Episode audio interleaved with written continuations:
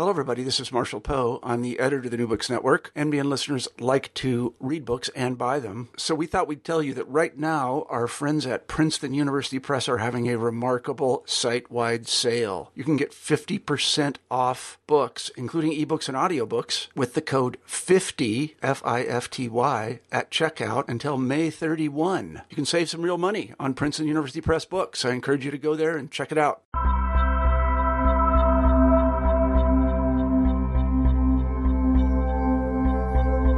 Welcome back to New Books in Religion. Thanks again for joining us. I'm one of your co hosts, Christian Peterson. For each program, we're searching for great new books in the study of religion, and we chat with the author of the book.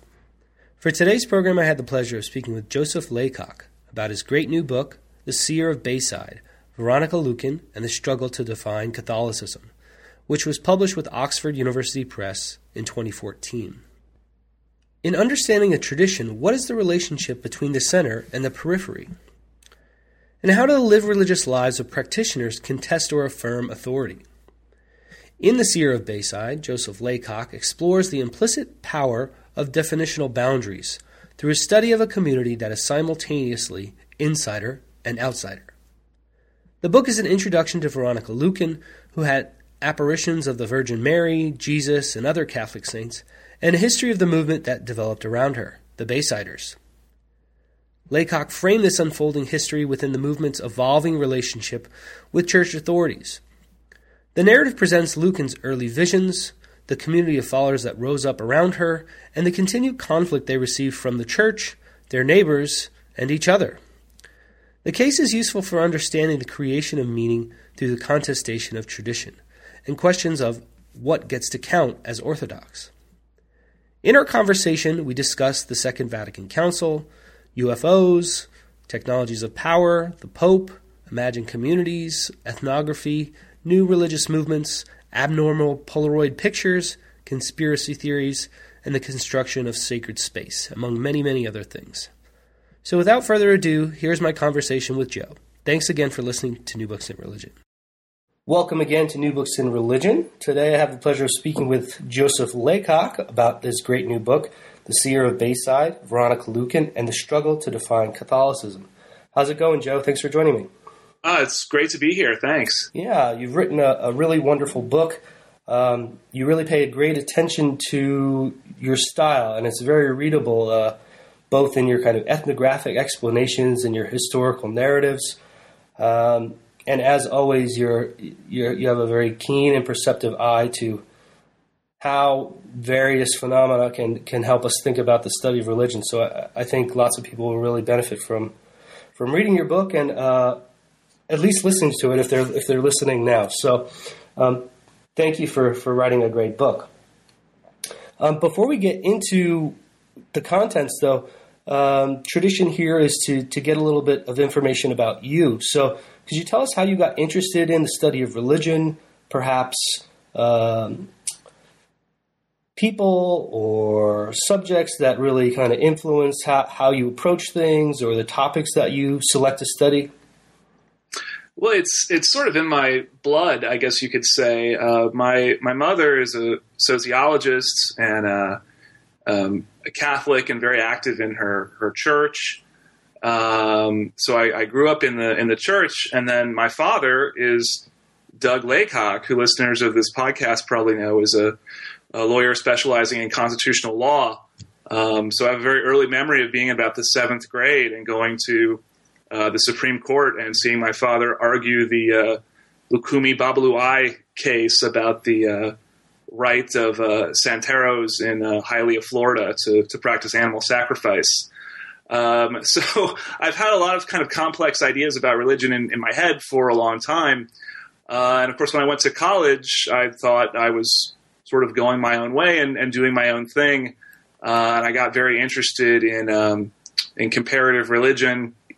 Uh, and it really wasn't until later that I realized kind of how much uh, my my parents had kind of shaped the way that I thought about things and the kinds of questions I asked. So um, the the book is actually dedicated to my parents. Yeah, that's really interesting. I, I wasn't aware of those. Uh, could could you talk a little bit more about your, your research in general? This isn't your second book, but you're, you're a pretty prolific writer. Um, could you could you tell us a little bit about the types of things you are interested in and some of your previous work?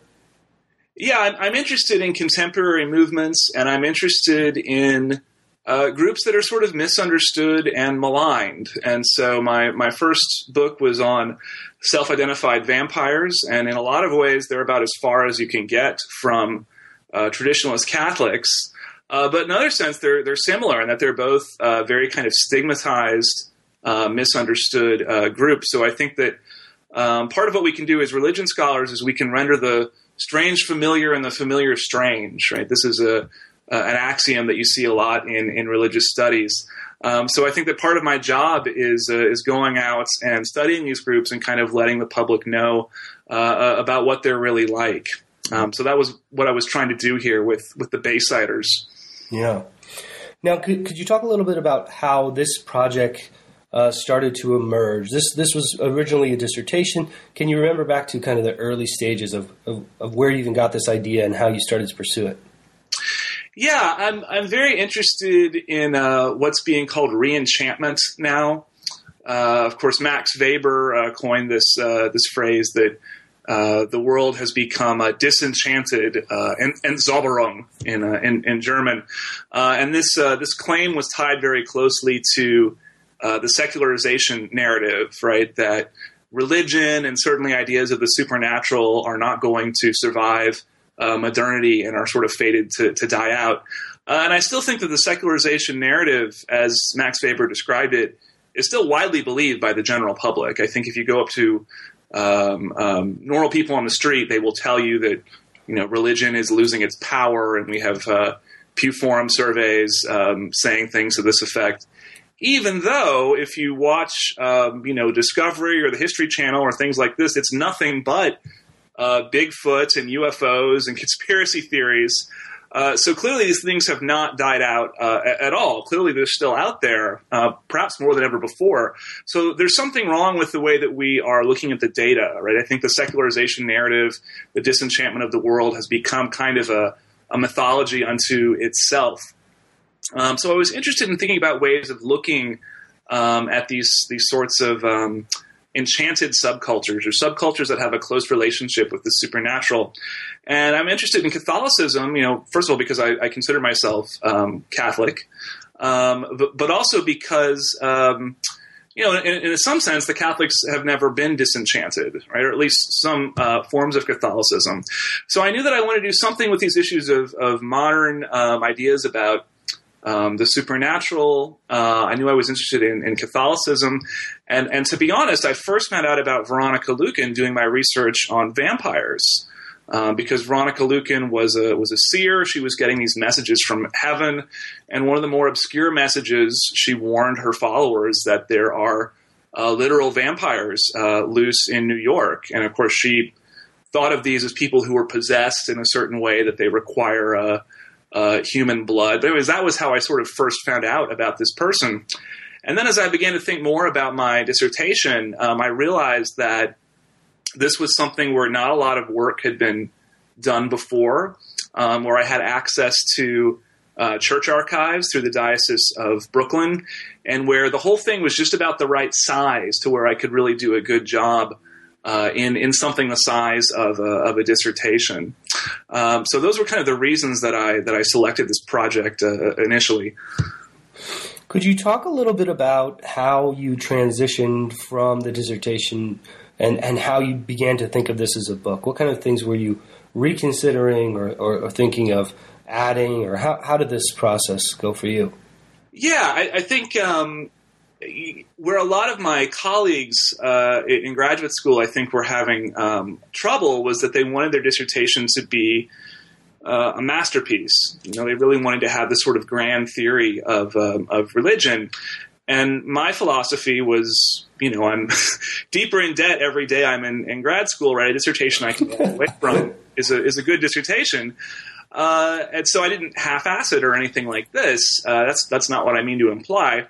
Um, but a dissertation is most dissertations are not something that anyone would ever want to read, right? Because most of what you're doing in a dissertation is a sort of recital. You're showing your committee, I understand these theories and I can I can apply them Um, so I had my dissertation defense, uh, and Robert Orsi um, was willing to be on my dissertation committee, um, which I'm very grateful that he was willing to do that. He didn't have to. Um, I think it was possible that uh, he had heard of Veronica Lueken and just wanted to see if I had found anything uh, interesting uh, about her. Um, so he was actually Skyped into my dissertation defense and appeared uh, on a screen as a three foot high floating head, like. Boss. so he was literally between heaven and earth, right? Like his famous uh, uh, book. So it was a little bit daunting. Um, but he gave me seven pages of feedback on my dissertation, which uh, you know was was phenomenal. That that really helped.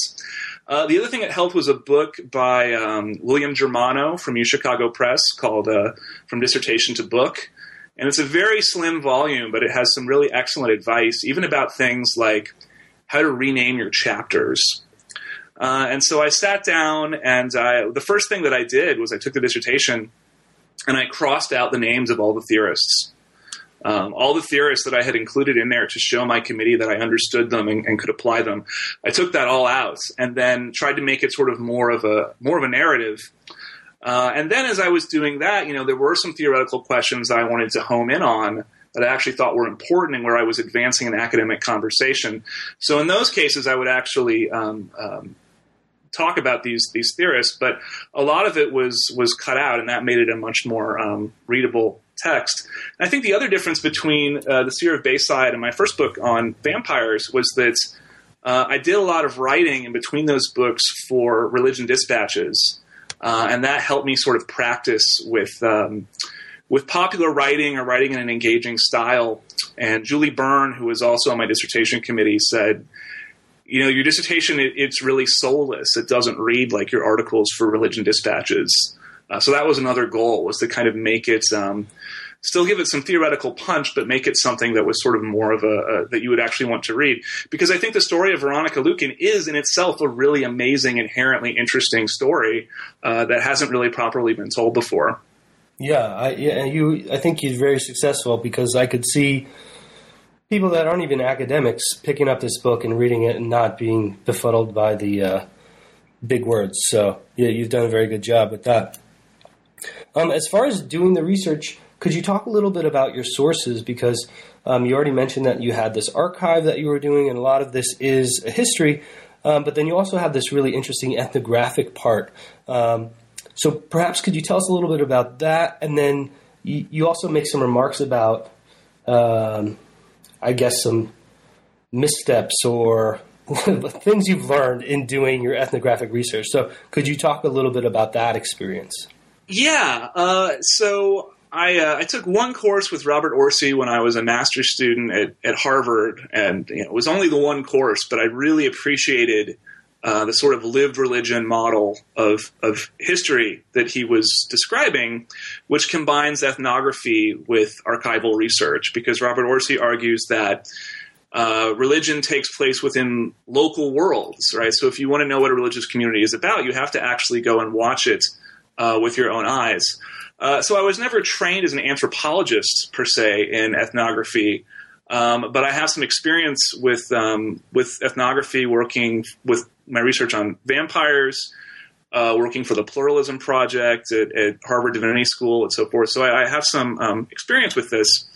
I did not do any ethnography for the dissertation, uh, simply because uh, it was so difficult to go through an institutional review board. Uh, so the dissertation was based only on archival sources. Um, a, a, student, it was a classmate of mine at, at Harvard. Her name is Jane Yeager um, had actually, by total coincidence, written uh, her master's thesis on Veronica Lueken. Uh, so I was able to get a copy of that, and I discovered that she had gone to uh, the Diocese of Brooklyn, which keeps an archive, and had gone through the materials uh, there. So I sort of followed in, in Jane's uh, footsteps. Uh, and I went to this, um, you know, the, the, basically the basement, the church basement, where they have these archives, and they have five file boxes on Veronica Lueken. Uh, and the stuff in there is absolutely amazing, and I'm so grateful that they were able to uh, to let me look at it. But it includes, uh, you know, letters in Veronica's own hand to church authorities. It includes letters going back and forth between uh, the Bishop of Brooklyn and his various uh, lieutenants. Saying, you know, what are we going to do about this woman? And she seems like a sweet lady, but we have all these problems. Uh, I found letters from every uh, every inhabited continent from from various Catholics, either um, wanting to know more about Veronica Lueken, or in some cases saying, um, "My uh, my parishioners are telling me these bizarre conspiracy theories coming out of, of Brooklyn. What is going on over there?" Uh, and it wasn't just paper; people had mailed in. Um, all kinds of uh, blessed objects or things that they thought had uh, supernatural phenomena associated with them. Uh, so rose petals, saints' medals, uh, all kinds of relics, some of which I assume must have been sort of fake relics that are purchased kind of on the streets of Rome and things like this. And of course, uh, miraculous Polaroids, right? This movement. Um, believed that heaven would communicate with them by causing anomalies in Polaroids. Polaroid cameras had just been invented when this movement started. So I found stacks and stacks of Polaroids with um, um, anything ranging from it's very obvious someone just has their thumb over the lens and says, you know, this is a picture of a comet that's going to come blow up the world uh, from one of Veronica Lueken's prophecies. Uh, to really kind of extraordinary stuff where there appear to be beams of light coming down in the photos uh, onto people. Uh, so Joseph Cohen, who's the, the archivist there, said, you know, I'm trained to handle paper, and so the Veronica Lueken archives are kind of a nightmare because there's there's all manner of stuff in here, right? If you open up an envelope, you have no idea what's what's going to to fall out. Uh, so in the book, I, I, actually included a photo of some of the sort of objects um, in this collection. So that was the material that went into the dissertation. And then after I graduated from BU, and I was sort of an independent agent, uh, then I began my ethnography. Uh, and I began with negotiating entry. And I, my philosophy is to simply approach um, the, the, groups that I want to study and explain exactly who I am and, and what I'm trying to do, uh, and and not you know try to kind of infiltrate or anything like that. And, and hopefully they're they're willing to work with me. Um, when Veronica Lueken died, her followers um, broke into a schism of two uh, rival groups, and it's a fairly bitter schism.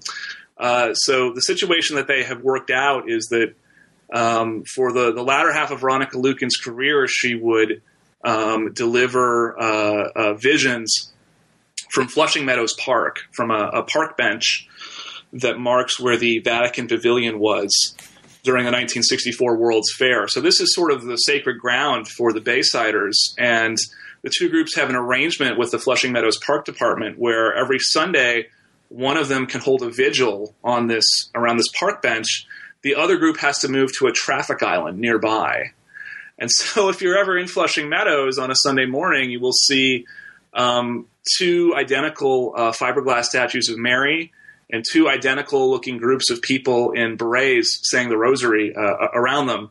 It's very strange. It's almost like a you think you're seeing a mirage or something when you when you first see this. Um, but as an ethnographer, this was very difficult because I can only be one place at a time. So whichever group I approach first, that's it. I've now been marked as a member of that tribe. The other group uh, is is not going to to talk to me. Uh, so the larger group is called St. Michael's World Apostolate, and they were actually um, very friendly uh, and very willing to kind of work with me and kind of show me what they were uh, about. And I think that group is also more interested in becoming mainstream. Uh, and the other group is is called Our Lady of the Roses, and they were uh, more or less hostile. They made it very clear that you know that they were kind of mistrustful of me and didn't consider me to to really be Catholic or really to know anything about Catholicism and so forth. Um, but they did say, you know, that their vigils were open to the public so that I could, you know, I could participate in a vigil uh, but they would not do interviews or, or, anything like that. So it's a sticky situation as an ethnographer. If I had to to do over again, I think it probably would have been best to have an accomplice, right, who could um, try to negotiate entry with the other group, and then we could compare notes uh, uh, later. Um, but I sort of did the best I could, and uh, the the other thing that that um, I learned from Robert Orsi is just to be very uh, reflexive all the time, right? To think very carefully about what your own biases and prejudices and, and reactions are. Um, so I tried to do that uh, as as best I could. But something like ethnography, uh, it's impossible to do it perfectly, and it's impossible to do it without um, uh, w- without some kind of bias or, or misunderstanding. Um, so it's it's it's sticky data, it's qualitative data, and I just hope that I uh, didn't do a disservice to these to these groups um, with with my accounts of of uh, what it's like to attend their vigils. Yeah, I think you, you did it well in this book, at least, um, and uh, I'm sure you'll continue to do that in your your other work. So uh, we haven't really gotten into the details here yet. Um, the book is basically an introduction to Veronica Lueken and the history of the movement that developed around her, uh, referred to as the Baysiders. And you look at this in relation to the movement's revolving relationship with, with various church authorities.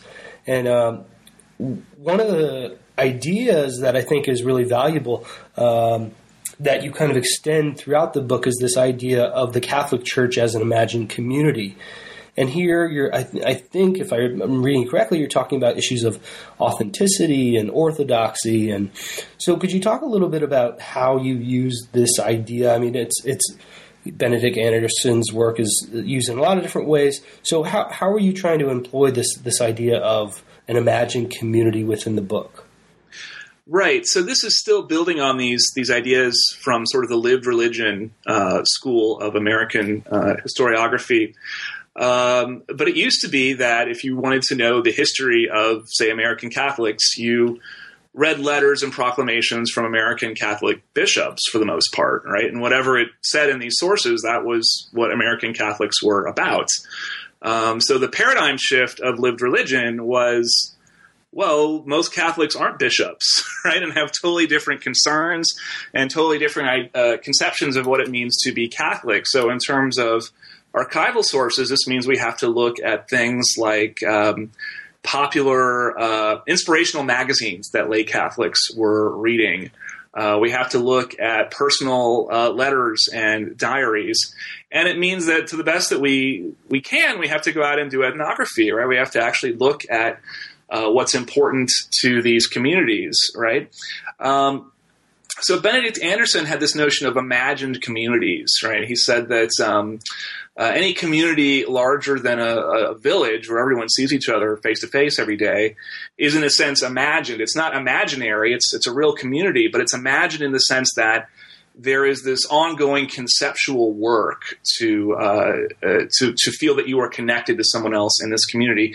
So for Catholics, there's uh, lots and lots of ways to be Catholic all over the world. Probably uh, no one person could ever. Um, uh, uh, actually conceive all the different ways that there are to be Catholic. I mean, every everything from um, think about just here in Austin, Texas, if you see kind of Mexican and Latino uh, folk traditions of Catholicism, and you compare that to Catholic movements you might see in in Japan or in you know the the Midwest or Brazil. Um, so, in terms of what it means to be Catholic, is actually sort of subjective, right? Everyone has this kind of idea in their head of what that means, uh, but but everyone's idea of Catholicism is not uh, uh, the same. Um, so, Veronica Lueken's movement began after Vatican II, and this was a moment when um, ideas about what it means to be Catholic sort of came into uh, conflict, right? So, uh, for the first time, a lot of traditionalist Catholics in America realized that they weren't on the same page with church authorities the way that they had kind of always uh, imagined uh, that they were. Uh, and so I see um, Veronica Lueken and her movement as an attempt by lay Catholics to kind of assert, right, hey, this is what Catholicism is really about, right?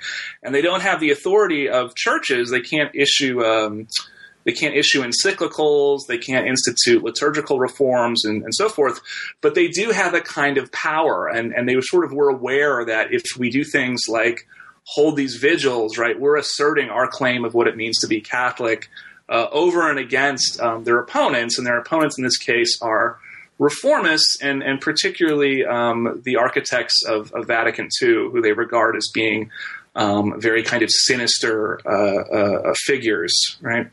Um, so it's it's really a book about this um, this conversation about what it means to be to be Catholic and kind of the uh, the, the types of power that lay Catholics can exert in negotiating that conversation.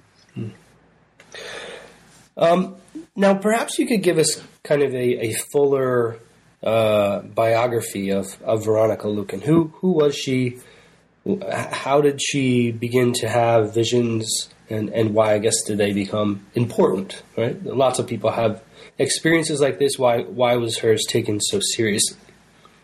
Yeah, I mean that's a great question, right? Why does one person why is one person considered a, a schizophrenic and another is considered a, a prophet? And of course, in um, Veronica Lueken's case, uh, depends on who you ask, right? There were plenty of people who said she she was mentally ill. Um, but uh, Veronica Lueken was a housewife, a homemaker, um, who lived in um, near the neighborhood of Bayside Hills, uh, Queens, um, which is in, in Flushing. Uh, had, I believe, five children, um, and uh, her was basically a normal um, homemaker uh, until 1968, uh, when Robert Kennedy was assassinated. And while she was, uh, of course, the Kennedys were um, very important to American Catholics, right? Um, so the assassination first of, of, JFK and then of his brother was a, was a huge blow to American Catholics. So while she was praying um, first for Robert Kennedy to recover and then for his um, um, praying for his his soul in, in purgatory, uh, she began to have these mystical experiences. And they started off very mild at first. Her first mystical experience was she could smell uh, roses inexplicably. Uh, and she's kept some writings kind of describing these initial experiences uh, and has ta- talked about describing what, what, was going on to her neighbors and so forth. Uh, but over time, they became um, more intense and also more frightening. So early on, she describes going shopping in Flushing and seeing a black eagle in the sky uh, screaming, you know, woe to the inhabitants of the earth. And she runs into a five and dime and calls her husband Arthur at, at work and says, you know, you come pick me up. There's a, you know, there's there's this horrible vision in the sky and, and so forth. Uh, and so I talked to various people, including Veronica's uh, uh grandson, uh, and it, from the, the picture that I got, it, it, seems like her husband really did think she was going crazy, uh, certainly at first, and, and, possibly for, for longer than that. Um, and so she's having these intense experiences and she's looking for someone that can help her make sense of them. Uh, and as to what's actually causing these experiences, that's sort of beyond my. Um, my scope to to speculate on. Um, there were some very sort of facile explanations that sort of um, appealed to what William James called medical materialism, right? Trying to reduce all of this to brain chemistry. Um, the laziest interpretation I encountered was a claim that she was taking these diet pills, right? And this was this was causing her her visions. Uh, and of course, there she was on diet pills several years before her visions began. Uh, certainly wasn't on them after they started. So uh, that would be a pretty interesting side effect, right? Drowsiness and 30 years of vivid religious ecstasy. um, so I, I, don't know what caused them. It is true that in um, the, the sort of history of Marian seers, uh, people are often under a great deal of physical and, and personal uh, stress when these visions start. And that was certainly true of Veronica Lueken. Um, her husband was um, not doing well uh, financially at the time, was struggling to find um, um, work. Uh, she her her uh, was having trouble taking care of her five children who were having their own problems. Um, she had um, various uh, other uh, relatives, so she had about nine people living in this very small uh, apartment. So you know she was sort of living in a state of quiet desperation um, when this when this all began, which is consistent with other other Marian seers that we that we know about. Um, as to so so she went out looking for someone to confirm these experiences to tell her what was happening because she was frightened. And the first place she went was to um, St. Robert Bellarmine's church, which was her parish church, and she went to confession. And uh, the the priest there, and I only have her side of the story, but kind of gave her the brush off, right? Didn't tell her she was crazy, but said things like, "Well, it's wonderful that Mary has chosen to, spoke, to speak to you in this way, but you should probably keep this to yourself, right? Don't talk to people about these visions. They might get the wrong idea. It might be uh, embarrassing. So she began looking immediately for someone who would at least believe her, even if not um, make sense of what was happening to her. And she, there were various people in her neighborhood that would, would come and, and speak to her and kind of encourage her. And some of them even said um, that they could see these visions too. Um, her youngest child was named Raymond, and he claimed that he um, could could see one of her visions, and she actually made a tape of him saying that, that he could see this uh, happening. Um, so she began um, sort of a, a small uh, um, um uh, vigil uh, circle at St. Robert Bellarmine's church. Mary appeared to her eventually after these visions had intensified and said, I will appear um, in June um, at St. Robert Bellarmine's church. And so, according to the story, she's kneeling before the statue of Mary at her church for something like 12 hours in the heat and the rain, and eventually Mary appears and says that she will be there at this spot um, on every Catholic uh, feast day. So Veronica and a few kind of well wishers, people that she called uh, companionable spirits, um, would would show up and, and say the rosary, and she was sort of regarded as the neighborhood weirdo from people that I talked to. But it, it was just sort of um, she, she, hadn't sort of um, had a, a shift in, in, status to being a famous seer or anything like this. Uh, and then in 1973, uh, a traditional uh, Catholic group from Canada called the Pilgrims of St. Michael um, sort of seeks her out. And uh, they, uh, in their publication, began calling her uh, the seer of the age. And so, so now Veronica's messages are, have a much wider circulation. people all over the country and all over Canada and even overseas are reading about these messages that she's getting from from Mary and Jesus when they uh, uh appear to her. And soon, the uh, Pilgrims of St. Michael are organizing. Uh, buses of pilgrims who are coming to this tiny church. Um, so by 1975, there were up to 2,000 people coming to see Veronica Lueken um, go into uh, ecstasy, right? And this causes a tremendous problem for the neighborhood because um, St. Robert Bellarmine's church is surrounded on all sides by very affluent houses with manicured uh, lawns. Um, there's nowhere for all these people to go, so the neighbors are complaining about traffic and litter, and people are urinating on their lawns and so forth. And this actually got very ugly. It developed into something that, that attracted national news and was known as um, the Battle of Bayside. So that every Catholic feast day, uh, Veronica would show up and her followers would show up to come hear her and then the neighbors would heckle and run their lawnmowers and basically do anything they could to disrupt um, the, the, the, ceremony and, and, and sort of drive them uh, away. Uh, eventually, up to 100 police officers were present um, every time there was a vigil to help keep the peace. Uh, there was a stabbing at one point. There was a, a uh, resident of the neighborhood who was uh, clubbed with a with a baton. Uh, so things got very dramatic, and eventually um, uh, there was an injunction from the Supreme Court of New York, and the group was forced to move to their new site in in Flushing Meadows. Um, but but as the original question of why did Veronica Lueken become a seer instead of um, um, just sort of the neighborhood kook. I think that there are sort of two processes of interpretation going on. I think that she was having these anomalous experiences and trying to figure them out. And then there was a larger, a, a social uh, level of interpretation where uh, traditionalist Catholics, people like the Pilgrims of St. Michael, um, were living in the aftermath of Vatican II and also uh, the Cold War and other sorts of. Um, uh, there were other sorts of events that they were concerned about and wanted an interpretation for. And they sort of figured out that we can solve both our problems together, right? So they were able to tell Veronica, You're not crazy, you're a seer. These are really messages from heaven. And once they gave her that authority, Veronica could turn around and say, You're not crazy. Um, the, the, the Catholic Church really has made a mistake.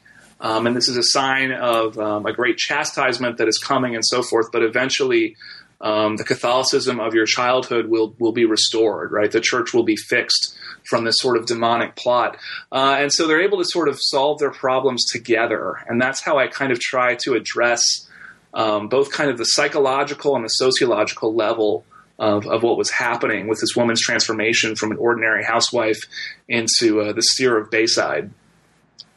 Yeah, and you have a lot of interesting thoughts for so for anyone working on ideas about experience. Uh, I think you you discuss this relationship between experience, which is seemingly individual and personal, um, in relation to the ideas about community and interpretation. And um, I think at one point you you you almost say something like the, the church really dropped the ball in uh, it by not kind of taking that role and helping her interpret these in a a way that perhaps she wouldn't have become.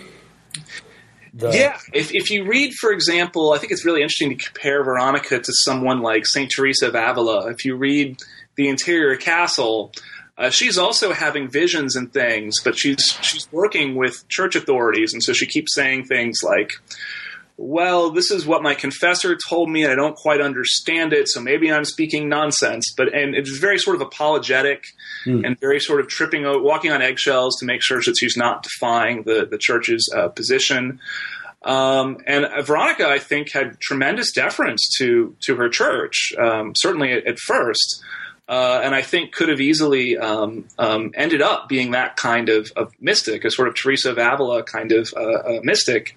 Uh, but at one point, she says, "I'm glad that I never had a spiritual advisor because if I did." They would have uh, uh, sort of squelched the real meaning of the messages, and the true message of heaven wouldn't have been heard. So I do think that um, the church, by sort of ducking this and kind of hoping it would go away on its own, um, sort of pushed her into uh, the arms of more extreme groups like the Pilgrims of St. Michael. And, and I noticed reading her visions, all of her visions have been recorded into six books of prophecy, which you can buy uh, online. Um, her earliest visions are, um, in many ways, much more pleasant um, and much more um, sort of describing um, uh, themes of comfort and so forth. And after she meets the Pilgrims of St. Michael, her visions get much darker and begin to talk about things like the Illuminati and Freemasons and Soviet uh, plots to take over America and this sort of thing. So I, I, can only conclude that sort of her new friends that she had made as, as a seer were kind of tutoring her in these sorts of John Birch style uh, uh, conspiracy theories. Um, so in, uh, her story is also kind of an interesting perspective on the Cold War and 30 years of American history through this kind of um, apocalyptic Catholic perspective. Um, now, could you you talk? Uh, she has a whole range of very interesting thoughts on the world. Um, so, could you could you walk us through some of the uh, the things she's talking about, right? And and how perhaps do we make sense of these more eclectic aspects of her message um, in relation to this idea that she is responding socially to the reforms of Vatican II? Yeah.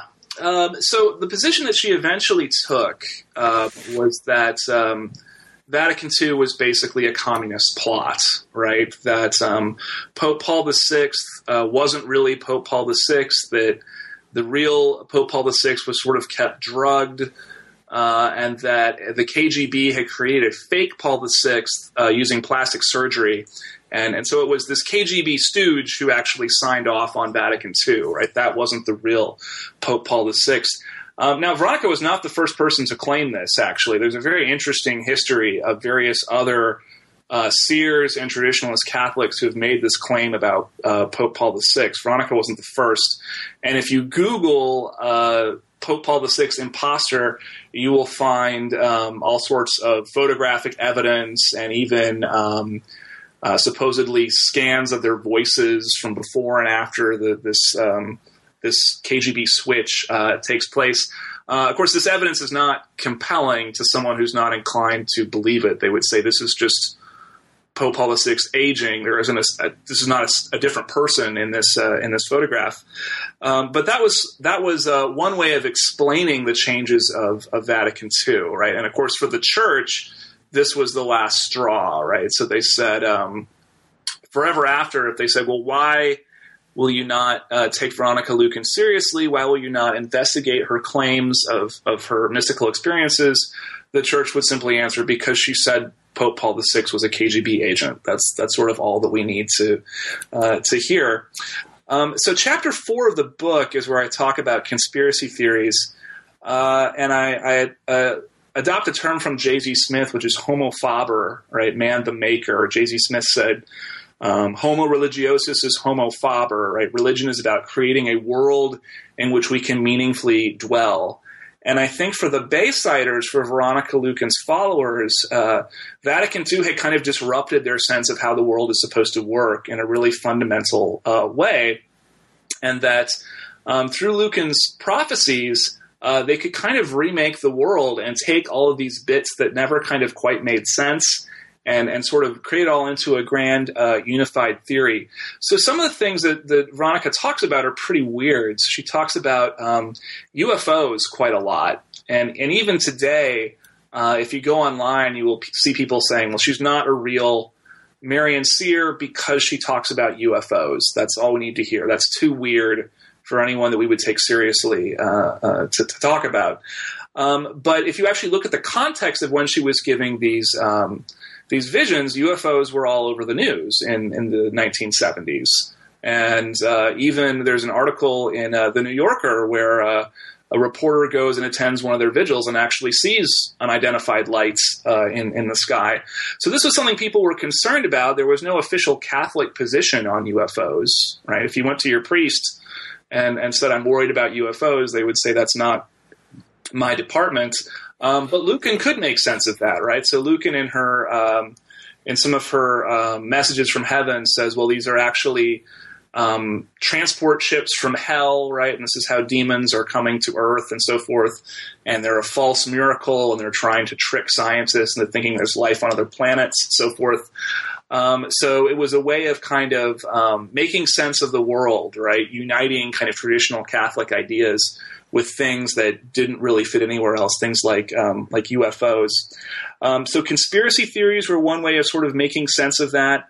Um, another way of kind of constructing a world was through what's called the theology of history.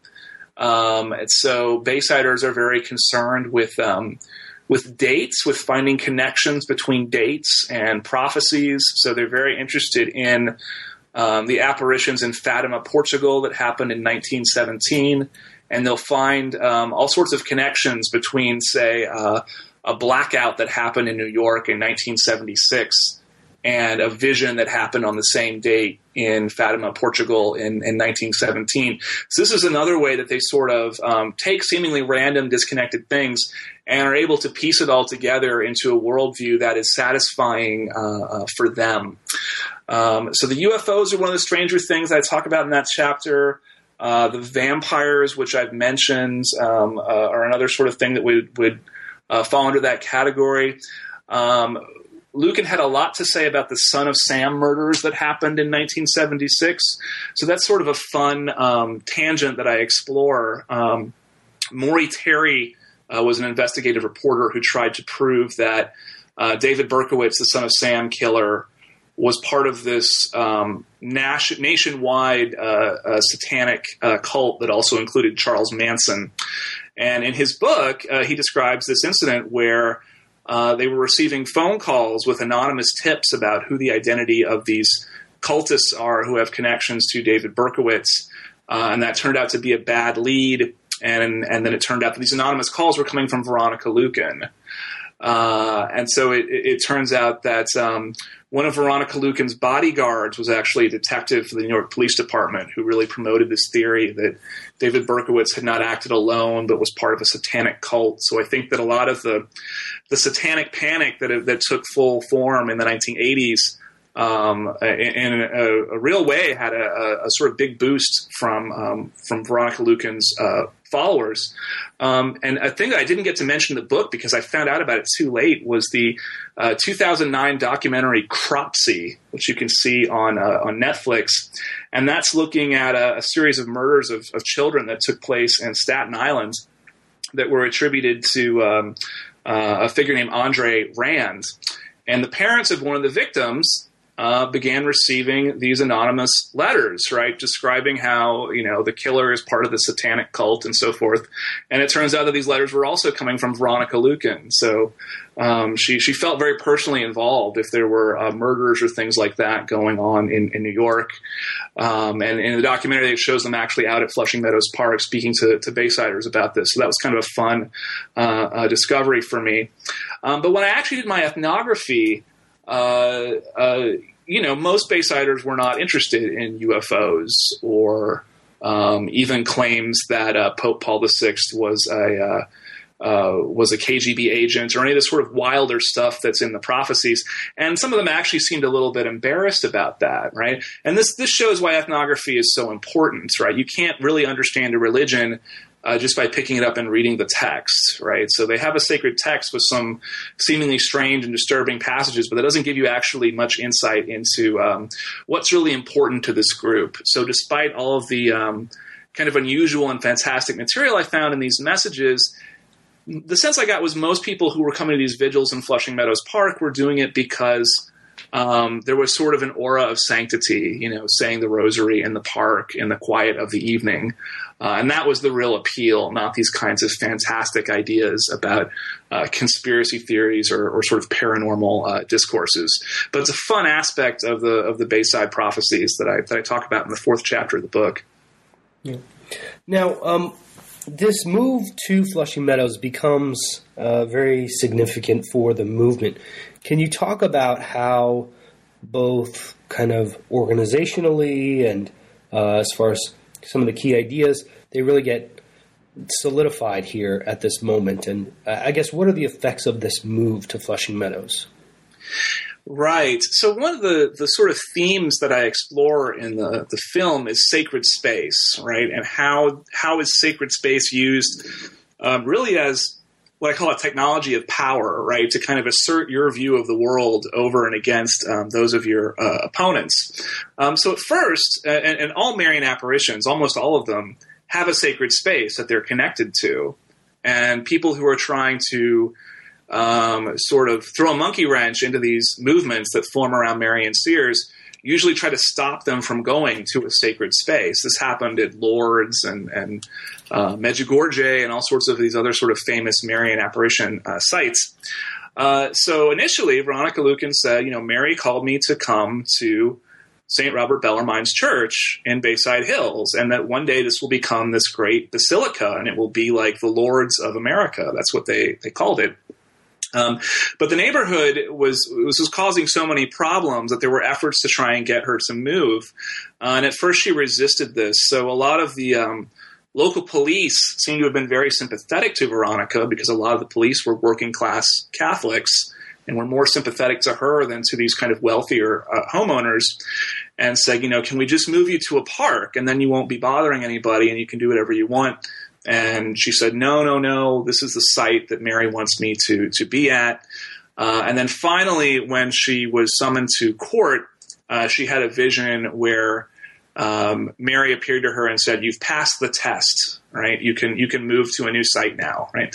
And of course, this this language of passing the test is uh, common in movements that have prophecies when those prophecies become uh, untenable or go uh, unfulfilled. So they choose um, Flushing Meadows because of this connection to the Vatican Pavilion during the, the World's Fair. So they feel like they have a, a connection to the Vatican, right? Sort of the center of, of Catholic uh, uh, life. So this becomes their new uh, site. Uh, and the movement is really able to grow there, right? They don't have to fight just to to hold vigils anymore. Um, so that was sort of their heyday was during the 1980s uh, in Flushing Meadows when they would have, uh, in some cases, you know, ten thousand people or, or more would come out to to see uh, uh, Veronica Lueken. It got so big, in fact, that they had to sort of um, rig up a system of lights because the people in the back of the crowd couldn't see Veronica at all. Uh, and so they had, I think, a, a red light would signal that she was talking to Jesus now, and a blue light would signal she was talking to, to Mary. So it was it was really huge for for a long time. Uh, Veronica Lueken died in 1995 uh, and the crowds um, took a big hit uh, because a lot of people had come really solely to see her. Um, her charisma was really holding the the movement up in a lot of ways.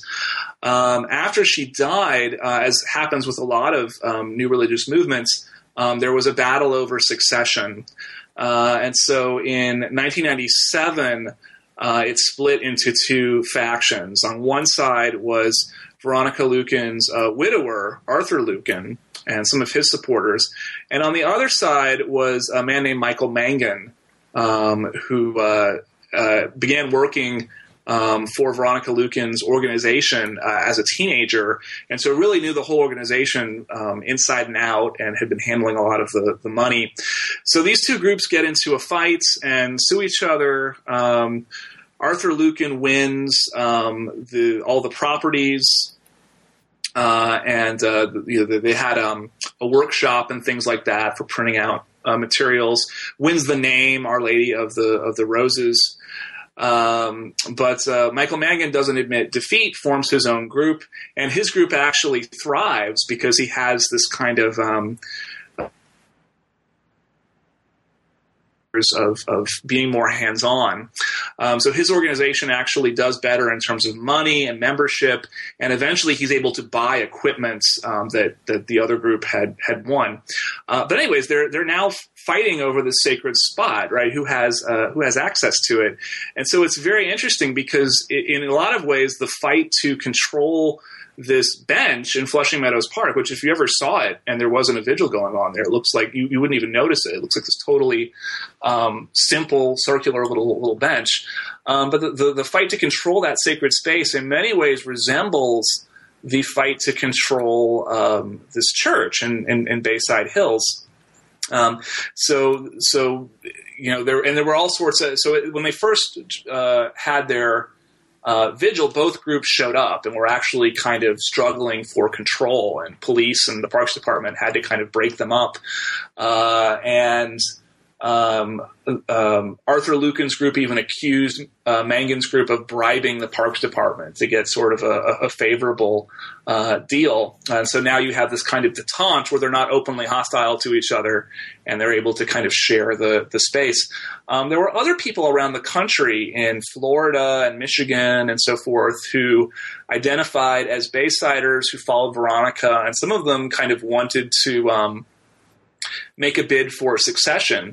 But if they didn't have physical access to this space, they basically had no charisma, right? So it's also an interesting case study in kind of the um, what Weber called ompt charisma, right? When the the charisma of the individual um, is, is gone, where does it go to? And so a lot of it went into this uh, this bench, right? Whoever controls the bench kind of controls uh, the the Baysider movement, uh, and so there's there's still um, fairly sizable vigils that, that still take place there. So I went uh, and and visited. Um, uh, a vigil to commemorate the anniversary of Lueken's first uh, first visions, and there were there were several hundred people there, some from as far away as um, Goa, India, where there's a big Catholic community, or uh, or, or, Malaysia. Uh, so it's still a very important uh, spot for this movement, at least for the time being. Now, um, th- this idea that this is an international movement is is really kind of interesting.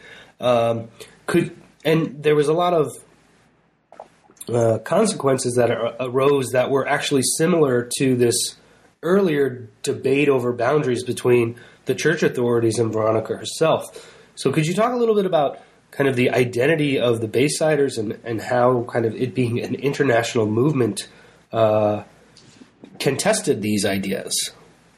Right, and this is where I, I, am kind of trying to advance the conversation about lived religion, right? Because um, you know, Robert Orsi said we're studying local worlds, and I think that he is right. But what is a local world in the age of the internet? Right? Um, so the kind of classic lived religion case study would usually be, you know, sort of in an urban religious group. So some classic studies are um, things like Mama Lola looking at um Haitian immigrants in New York, um, or um, Robert Orsi's work on. Um, people praying to St. Jude in, in Chicago and, and, things like this. Uh, and so uh, previous literature on Veronica had just sort of assumed, right, it's just this quirky little group that's unique to Brooklyn, right, or unique to, to Queens. Right? And when I did my research, I thought, well, that's not really true, right? Veronica only became significant uh, because people from Canada took notice of her, right?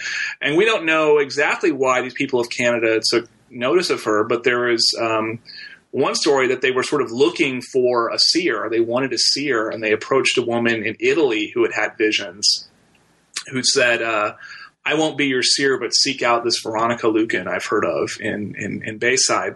Uh, and some of the people giving her uh, money to begin starting this organization in the '70s were from Guam and places like this. So it's always been a, a global phenomenon from just right from from go.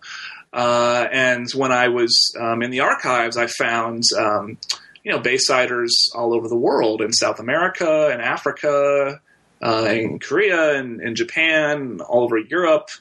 Um, so that kind of forced the church to take this seriously in a way that they probably wouldn't have uh, if it really had just been kind of this quirky group in in uh, Queens. The other thing that I noticed was that the churches um, method of dealing with visions uh, has traditionally been a very local one. Traditionally, it's been up to the bishop to decide whether or not um, claims of private revelation uh, should be investigated, and then if they are investigated, uh, whether or not they should be uh, taken seriously by the, the church. Officially, um, the church can declare these things um, worthy of belief, right? So um, the the visions in Fatima, Portugal, are declared worthy of belief, which means if you're not all Catholics have to believe in them, but if you do believe in them, that's considered something that will be healthy for your faith and not kind of um, leading you uh, astray. So this worked very well politically for the church, right? So in Portugal, um, those those apparitions were approved almost immediately, and it helped to rally the populace against. Uh, an anti-clerical regime in Portugal, but in America they have a very different set of problems, right? Because in America Catholics have been the outsiders, the sort of superstitious immigrants, and they're trying not to play into that stereotype. Uh, which I think is why there was never an approved apparition in America until very recently, until I think 2010. Um, so they the the church kind of imagines everything as this grid of dioceses, um, but the Baysiders didn't see the church that way at all, and so they would do things like fly to Rome and kind of um, almost sort of photobomb Pope Paul II, right, and present him with um, with copies of Lueken's messages and so forth. And of course, uh, Pope Paul II was a nice guy and considered a Marian Pope, and would tell them, you know. I've heard about Veronica Lueken and, you know, may our Heavenly Father bless you and so forth. Uh, and this was taken by Baysiders as confirmation, right, that we now have um, um, you know, the authority of the Pope behind our, our movement.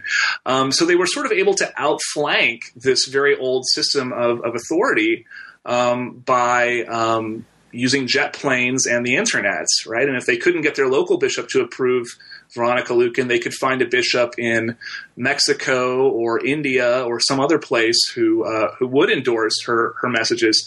So this became a, a big headache for um, uh, for the church. Uh, and I still don't think they've quite figured out how to to deal with this. So there are similar cases going on right now in, in Korea and really all over the world of other women uh, who who claim to have uh, private revelation and uh, are really don't care what their local bishop has to say. Want to take it all the way to the top. And I don't think the church has quite figured out yet uh, what they intend to do about this. Hmm. Well, it sounds like there's a lot more work for you to do then. Um, are there any? I mean, there's a lot in this book with that we just didn't even get to touch on. So, um, is there anything that you'd like to say that you felt like we didn't have time to discuss yet? Um, I'm I'm interested in um, the um, what's a, a, a, Finke and Stark in their book, um, the churching of uh, the churching of America um, called the sect church process, right? And this is a, a sociological model of how new religious movements form and initially have some very radical um, ideas and practices, and then gradually become mainstream, right, and become accepted and become a church. And then you have people within this tradition who say we've we've lost kind of what we're really supposed to be about, and then they form these sectarian movements, right, trying to take it back to the original uh, vision of the the founder. Uh, and so the Baysiders are a very interesting case study in the, the sect church process, right? Because they certainly start out as this very um, marginalized, embattled um, group that's regarded as very deviant. And then uh, Michael Mangan, as as uh, the leader of the larger of the two groups, really does a lot to sort of make them seem more mainstream, um, seem um, uh, less hostile to um, uh, to church authority and so forth. Uh, but as he's doing that, he is uh, uh thwarted or he's hindered by other groups around the country who identify as Baysiders and are doing these very extreme things, right? Um, so there was a group in um, that were just called the Rosary Ladies in, uh, I believe, Wisconsin. Um, who were uh, saying the rosary so loudly that they were disrupting their church services. And they said, We're doing this to honor the Bayside prophecies. And uh, Michael Mangan actually wrote them and said, Will you please stop doing this. It's wonderful that you have so much faith, but but please stop. And of course, they say we're never going to stop. And the irony is that the things that that Mangan was telling these women were exactly the same thing that Veronica Lueken's priest had told her, right, when she was having these extreme experiences, right? It's it's wonderful, but you're creating a stir, you're creating embarrassment. Uh, please, please tone it down. So that was another really enjoyable thing to notice, looking at the broader history of this group, um, is how you have this uh, this manifestation of the church sect process, uh, and you have groups that are. Um, uh, sort of strung together, right? The, the, these Rosary ladies want to be part of the Baysider National Shrine, um, but have these quirks about them, and then the Baysiders want to be reconciled with the church, but they have these these quirks about it. Um, so it was a very interesting study in uh, in how uh, uh, religious movements kind of evolve over time, and it was fun to have the data to be able to kind of, of look at that. Yeah. Great. Well, we've, we've taken a lot of your time, Joe. Uh, but before you head off, we were hoping you could tell us a little bit about things you're working on now, things you have coming out soon. What kind of stuff are you up to? Yeah, so I have a book coming out in February that's called uh, Dangerous Games What the Moral Panic Over Role Playing Games uh, Says About Religion, Play, and Imagined Worlds. Uh, and, this doesn't seem like a direct um, uh, follow up to Veronica Lueken. In some ways, it's not. Um, but the book is about um, the fear that religious groups had in the 1980s of games like Dungeons and Dragons and why these games were regarded as a kind of occult religion that was converting children. Uh, as opposed to simply uh, a game or a distasteful form of pop culture or, or whatever. Why were they framed as a as a religious uh, uh phenomenon? And I think that um, this is a book that I've wanted to work on for a long time, and I think looking at uh, um, kind of conservative movements like the Baysiders and how they sort of identify uh, threats and kind of how they make uh, um, a, a, a, world for themselves in, in, which things make sense. Uh, helped me to think about this fear, but this is a book I've wanted to write for for a long time, and I'm I'm really excited that that's uh, that's going to come out next month from uh, the University of California Press. Yeah, congratulations, Joe. sounds sounds great. Perhaps we'll have to talk to you again. I'd love that. All right. Well, thanks for your time. It was great talking to you. Okay. Thank you very much. Thanks again for listening to New Books in Religion. That was my conversation with Joseph Laycock about his great new book, The Seer of Bayside Veronica Lueken and the Struggle to Define Catholicism, which was published with Oxford University Press in 2014.